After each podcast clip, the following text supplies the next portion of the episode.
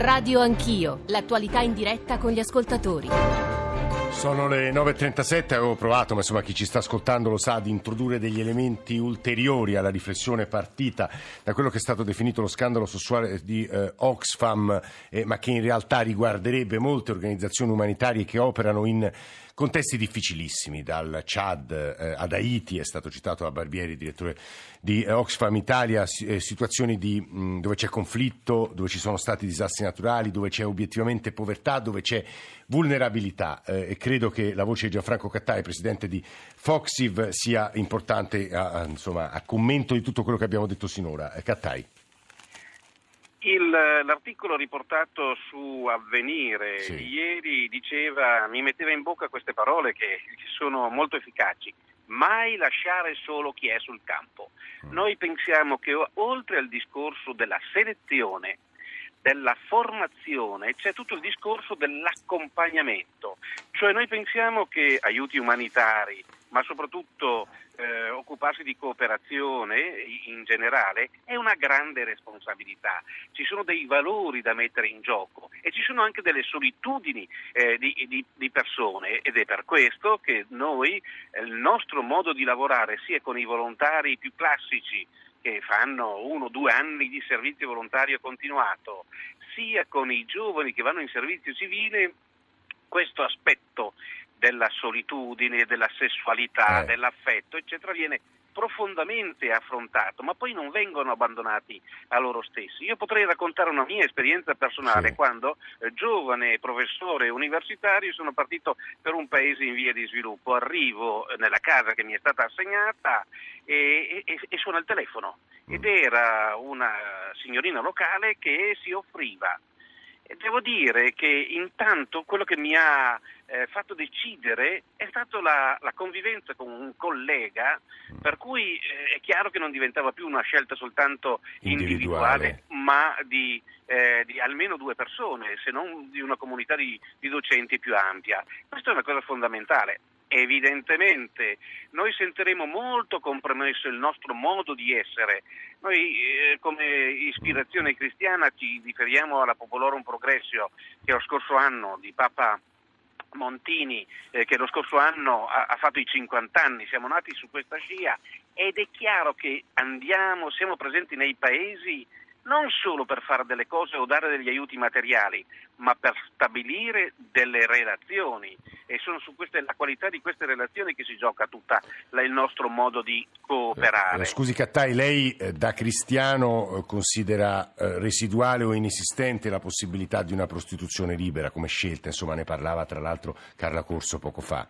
È un tema delicatissimo questo, nella libertà delle persone.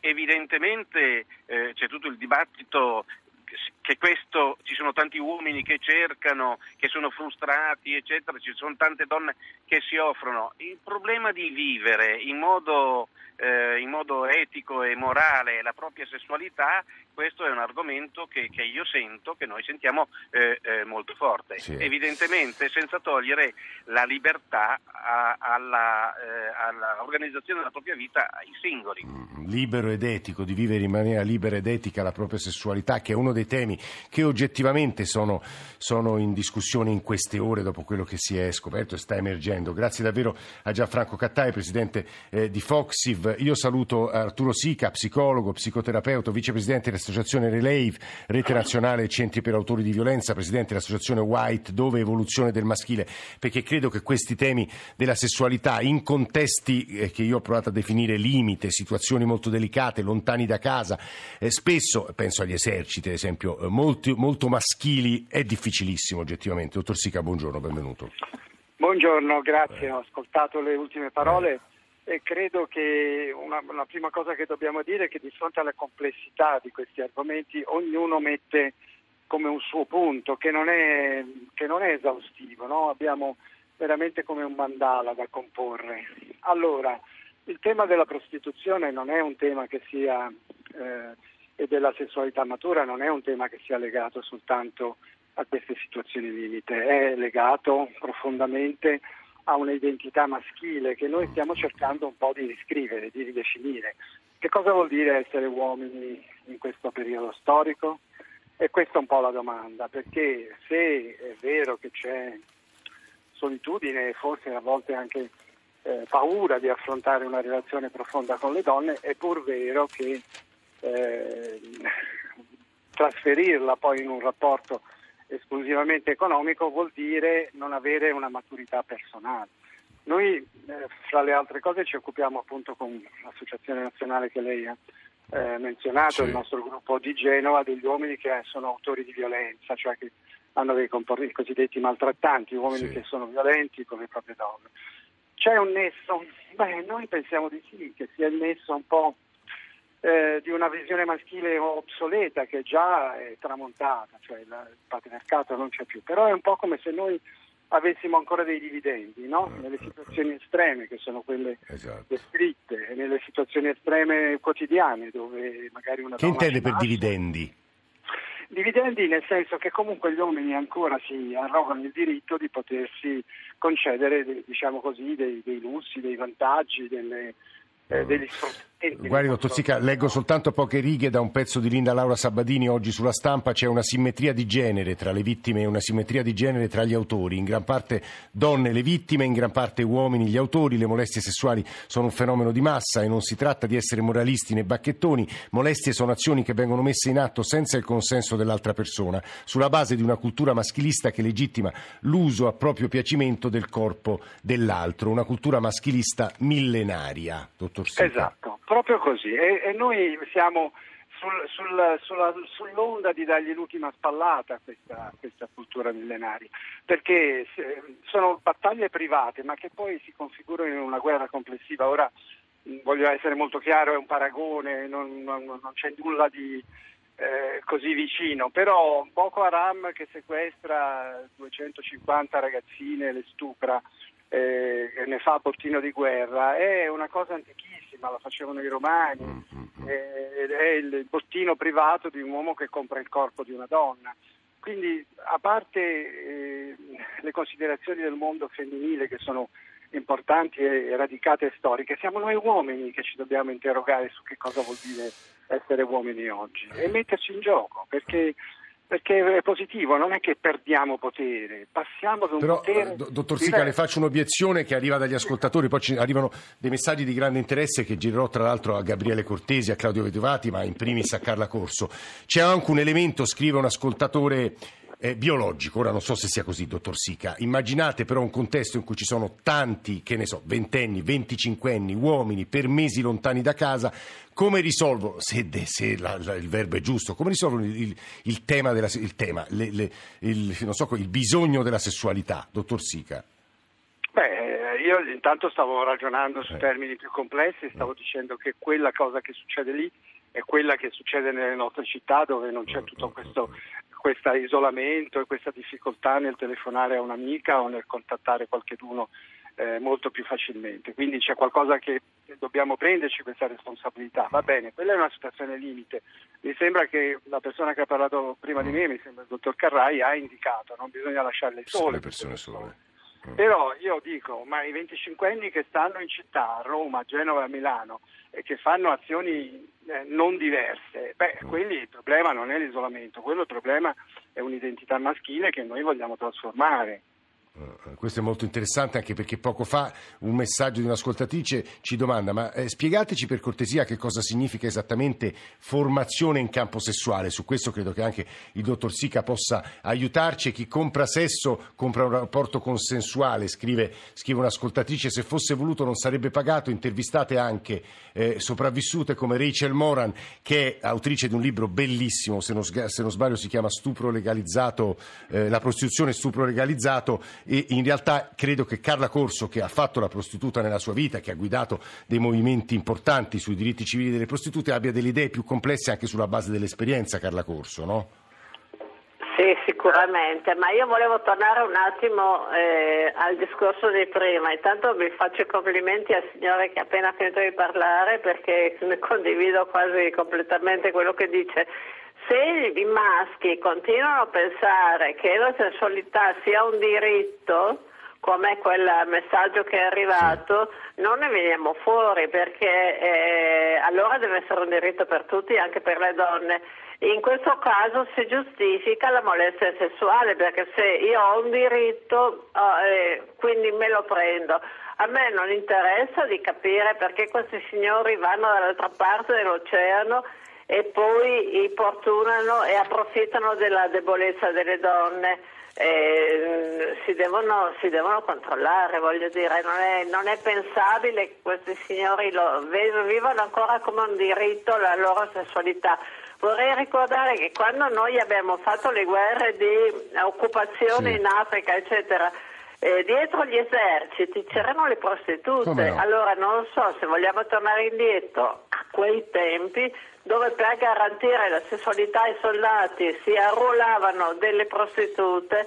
Io non credo che siamo in quell'epoca storica, ecco. Per quanto riguarda la scelta, lì ci sarebbe da discutere molto. Io l'ho fatto per scelta, nessuno mi ha mai costretto, ho avuto una qualità di vita buona, non mi sono mai sentita in colpa rispetto ad altre donne che avevano fatto delle scelte diverse, e non mi sono mai sentita diversa rispetto alle altre donne, sono gli altri che mi facevano sentire diversa, e questo mette in capo la discriminazione, eccetera, eccetera.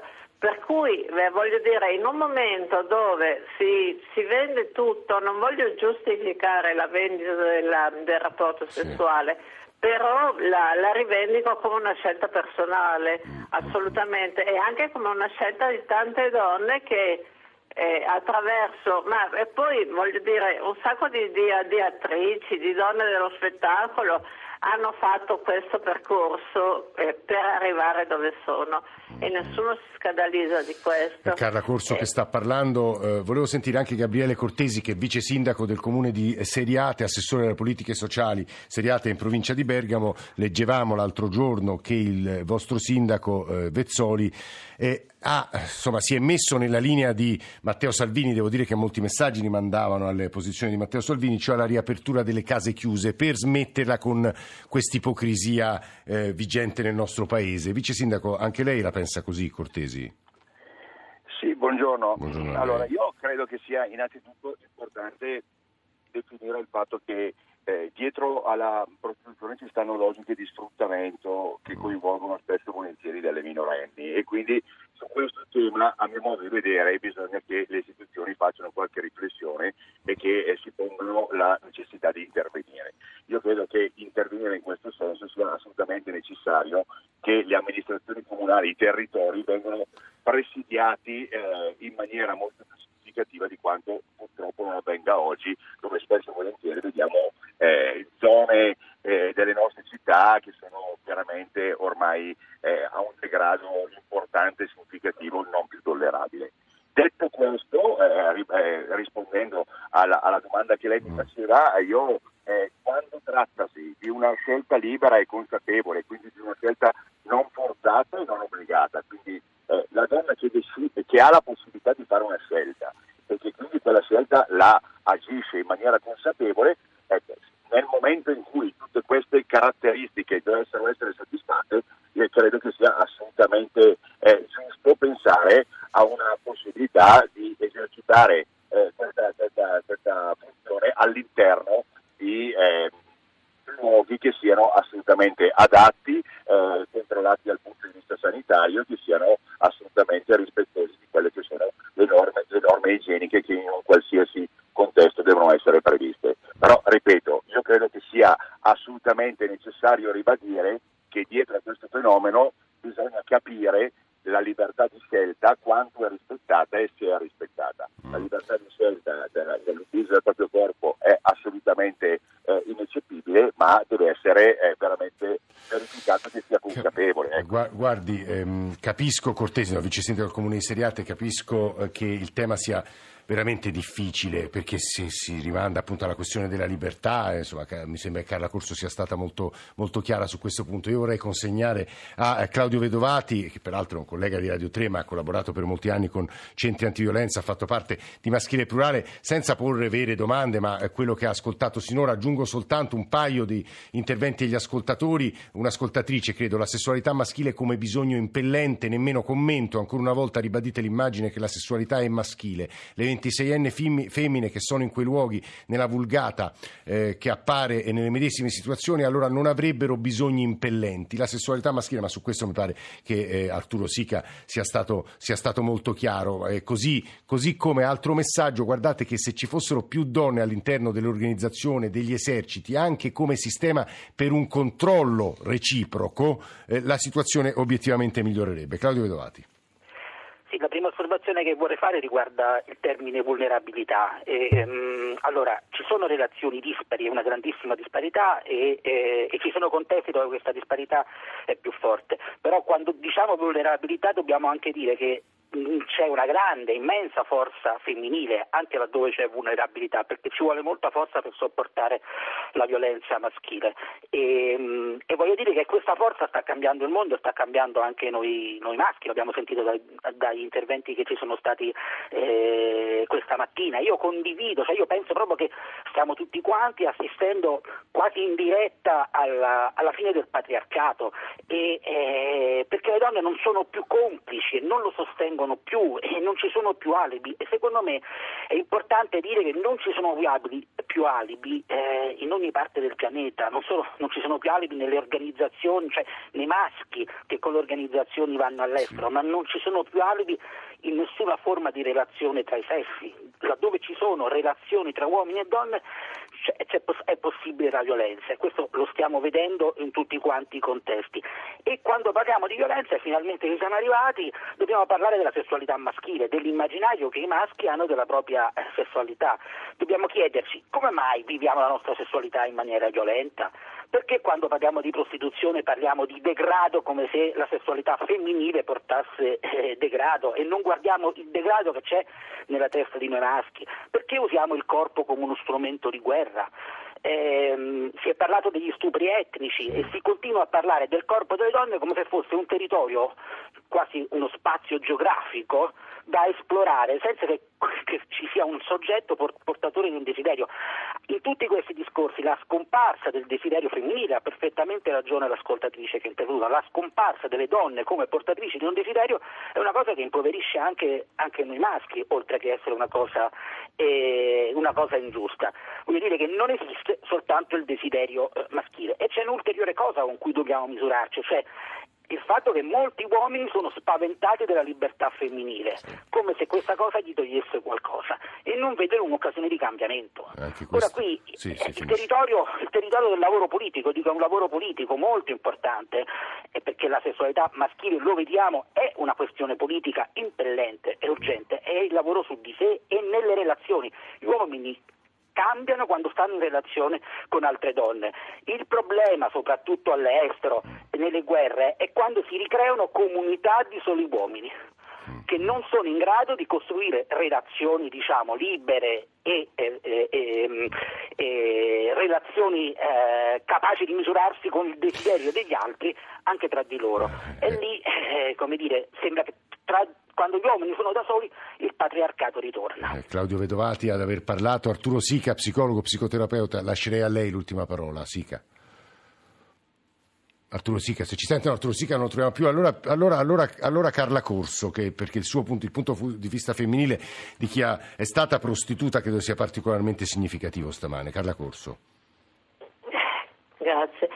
Volevo ringraziare l'ultimo intervento perché è bellissimo, sono perfettamente d'accordo con quel signore.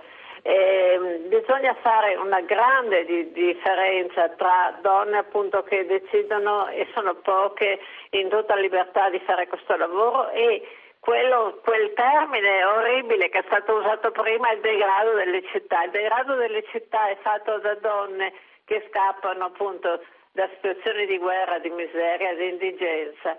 E sono donne che vanno aiutate, accolte, fatti dei programmi apposta per loro, inserite, concorsi di formazione, permessi di soggiorno, eccetera. La maggior parte di queste donne non scelgono di fare le prostitute, le obbligano a fare le prostitute, e quindi io non lo chiamerei degrado questo, lo chiamerei che è un bisogno della nostra società di importare queste donne. Noi le abbiamo importate queste donne perché c'era bisogno di una prostituzione a bassissimo costo. Perché parla di bisogno? Perché parla di bisogno della nostra società? Che costano poco e c'è un grande commercio. Così abbiamo fatto con la prostituzione. Allora bisogna tirarsi sulle maniche e lavorare con queste donne e permettergli di avere una vita dignitosa e non più sul marciapiede, sfruttate da tutti, dai nostri uomini, dalle forze dell'ordine, dalla malavita. E quindi non userei il termine degrado perché lo trovo assolutamente offensivo. Dopodiché va fatta una legge che legalizzi questo lavoro, lo regolamenta senza tornare all'apertura delle case chiuse, che mi sembra obsoleto e vecchio, ma dare modo a queste donne di mettersi nella legalità. In questo modo faremo emergere anche un giro di denaro importante, notevole, che potrebbe contribuire ad arricchire anche questo paese invece che lasciarlo nelle mani delle mafie. Carla Corso ha chiuso la trasmissione di stamane, ringraziamo lei, Arturo Sica, Claudio Vedovati, Gabriele Cortesi per aver animato questa quarta parte di Radio Anch'io. Siamo alle nostre conclusioni. Stamane in console c'erano Emanuele Di Cavio, Massimo Vasciaveo, Roberto Guiducci, Luciano Pecoraro, anche alla radiovisione, e poi la redazione di Radio Anch'io che ha costruito questa, insomma, le trasmissioni di ogni giorno: Nicola Amadori, Alessandro Forlani, Francesco Graziani, Alberto Agnello, Adamarra, Maria Grazia Santo, Elena Zabeo, Mauro Convertito in regia. Noi adesso diamo la linea al GR1 delle 10, subito dopo c'è la rassegna stampa di Giorgio Lauro e Claudio Sabelli Fioretti senza titolo. Se volete riascoltare estratti o l'intera trasmissione basta che andiate sul nostro sito, sul nostro profilo, sulla nostra app. Noi ci risentiamo più o meno domattina verso le 7:30 per una nuova trasmissione e per i vostri benvenuti messaggi. Grazie a tutti per l'ascolto, a domattina, buona giornata.